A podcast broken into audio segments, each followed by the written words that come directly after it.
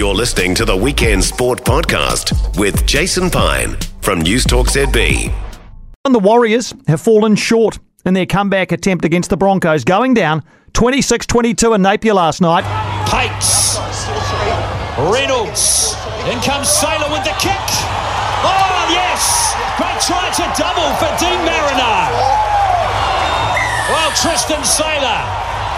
A lovely little kick to create the try. Johnson. For Blake. It could be an overlap there. Pompey. Yes! That's Montoya! Beautiful play from Pompey to set that up. 26 to 22. Full time here at McLean Park. The Broncos get the win. Yeah, they do. Down 26 10 with six minutes to play. Uh, the Warriors dotted down twice in rapid fashion to create a thrilling finish. Winger Marcelo Montoya looked to have scored a late try to at least tie up the contest. But an Adam Pompey penalty for interfering with an opposing Broncos player negated that try. The voice you heard on the Sky Sport call was that of Glenn Larmer, who joins us now. How are you, Glenn? Great call last night, mate. Thank you, Piney. How you doing? Really good, thanks. How disappointed, though, will the Warriors be? They couldn't beat a, an undermanned Broncos side last night. Yeah, look, it's uh, an opportunity let by, really. Uh, that was a game they probably needed to get the two points given how tight the competition is shaping up to be this year. And points differential is going to be critical. So if you lose games, which happened last night, so they dropped a little bit there. So really important they get these the two points at the moment to keep not only themselves are, making the hunt of a top eight spot, but potentially getting even higher than that. Uh, Piney. So with the the Broncos team missing five players due to state of origin, there was a real opportunity there. But look, the Broncos are actually a pretty decent outfit. I've watched them a few times now through the season. I thought at full strength they look absolutely fantastic, and they're definitely a premiership contender this year. So there are some good players um, sitting underneath, even though they've not had a lot of regular first grade appearance. Those guys that came in last night all played very well. They were all really solid. And um, the, the Broncos look in excellent shape at the moment. But having said all that, those five talented players are not experienced.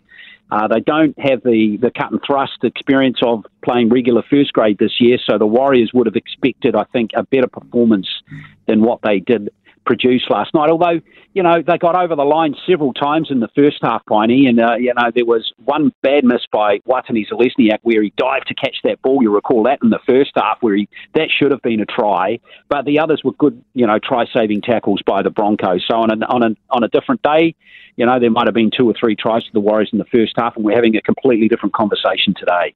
Indeed, we are, and and also we might be as well if they, you know, if, if things have gone a bit differently at the end. I want to talk about the the the try correctly ruled out right at the end in a moment. But do the Warriors take some heart at least, Glenn, from their comeback? What were they, 26-10 down? You know, will they take at least some heart from that?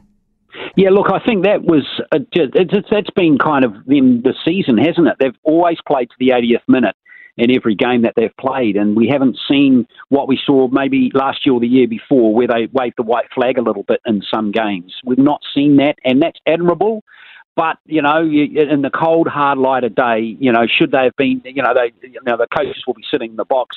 Should we have been twenty six to ten down? No, you know, and um, and that's what they've got to get better at. They've got to make sure that they continue to be switched on right the way through the game. I mean, they made fair play to the Broncos, mate. They, you know, the Warriors made two mistakes, bad mistakes in the first half, and the Broncos scored two tries from that, and that really was a big difference. That you know, you could argue that was the difference in the game. That drop ball where Montoya couldn't pick up, where Mariner ran for 100 metres to score the try, and that drop ball off the kickoff from Tom Elliott which you know the Broncos turned into another six points. So you know those the Warriors make those you know don't make those two errors right there.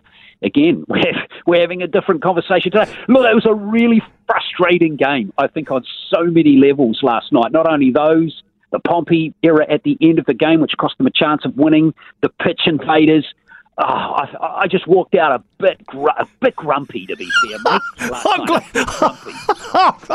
I hope you slept okay, Glenn. I'm glad we got the chance to vent a little bit. but I needed a, I needed a couple of beers, mate, before I uh, hit the sack. Yeah. Nothing wrong with a couple of settlers. We we always enjoy those. Just on Jordan Riki's try, the second one you mentioned there, just before halftime. Did you oh, think that final pass to him was started on that try? That was, that was a forward pass, wasn't it? How the hell they missed that, I don't know. I mean, it's just bizarre. And then the bunker has to confirm the try, even though they know it's a forward pass, but they can't rule on the forward pass in the bunker. Uh, but that was just an open and shut case, wasn't it? I just couldn't believe the referee and the touchy missed that. They must have both been freakishly obscured by pl- other players because it was quite a short little pass, wasn't it? And there were two or three Warriors players also very close to uh, Walters when he when he gave the ball. So maybe none of them, and you can't see through bodies, can you? So that's really the only explanation that I think can be offered in that one. But mate, that was a big, uh, big six points for the Broncos just before half time for sure. Mm.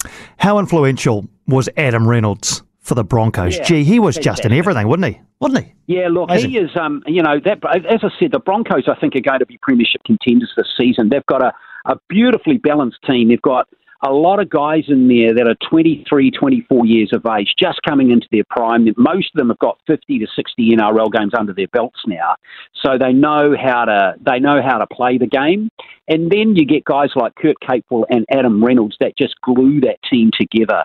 And uh, you know, Reynolds is in the, in the twilight of his career. He's 32. He must be having a hell of a lot of fun there playing with those amazing athletes. We had Farnworth and Staggs last night in the centres. Both were brilliant for the Broncos. Yeah, I look at those two guys and I think, wow, I wish uh, you know the Warriors had some real penetration in the centres like those guys can have. And um, he, he and Reynolds, when he knows he's got players like that outside him, and when all those forwards come back from Origin like Carrigan and Payne Haas and Flegler, he knows he's got real powerhouses up front.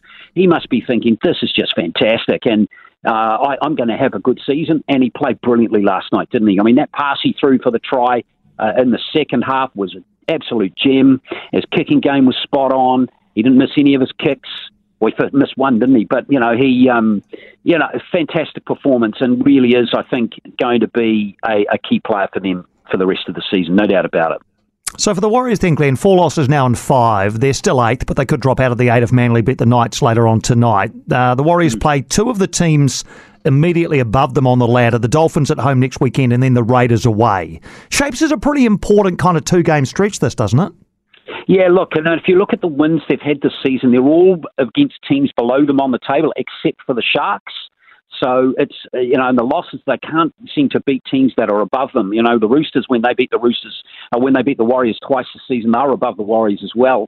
So there is an issue there, isn't there, with uh, with the Warriors? Are they able to really hang in there with the top teams? And what we've seen so far suggests that probably just a click or two below, you know, the top four, top five, six teams in the competition, even though they're still in with a chance of being in there. So look, uh, yes, these two games absolutely critical, particularly the next one against the Dolphins, who look to be in a similar kind of ability um, as the Warriors. They play the Dolphins in the very last game of the season too. So those two games really shape as must-win games. And then Canberra is their next game. That's going to be tough because Canberra, after a, a shaky start to the season, are playing really well at the moment, and that was a good win for them last night against the Rabbitohs. They scored a late try to, to seal victory there, so that's not going to be easy. But if the Warriors can somehow fashion two wins here and then go into that second bye, you know, on 18 to 20 points, then that will set them up. But if they're still 16 by then, Piney, it's yeah, it's going to be it's going to be not impossible to make the top eight because their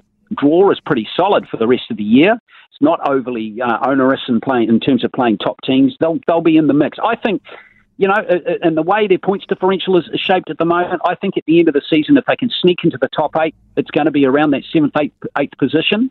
That will be a, a, good return from them, given where they've been the last two years. Indeed. And just before you go, you mentioned it before, and I don't want to give it too much uh, oxygen, but and the sky cameras don't. Uh, but the pitch invaders, how many were there? Oh, I lost count. To be fair, um, there was. Uh, uh, look, I, have got. Uh, can I, I? I don't want to criti- criticise the security company at McLean Park, but I think they really need to take a long, a long, hard look at themselves. They didn't handle that situation at all well last night. The security company. There weren't either enough security guards around the ground or they weren't properly trained because there were big issues there. And, um, and they really need to take a good hard look at themselves and hopefully they review themselves because that stuff needs to stop.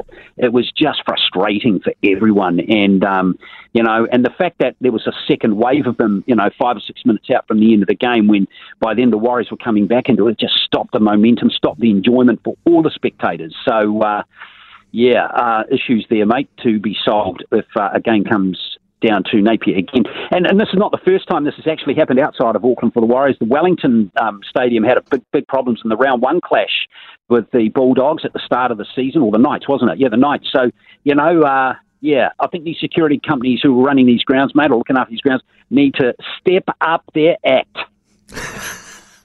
Gee, I love chatting with you, Glenn. Thanks for taking the time, mate. We'll catch up soon. Right, mate. Cheers. Glenn Larmer, Sky Sport commentator, uh, can turn his hand to anything, uh, particularly rugby league, and uh, terrific NRL commentator for Warriors home game. For more from Weekend Sport with Jason Pine, listen live to News Talk ZB weekends from midday or follow the podcast on iHeartRadio.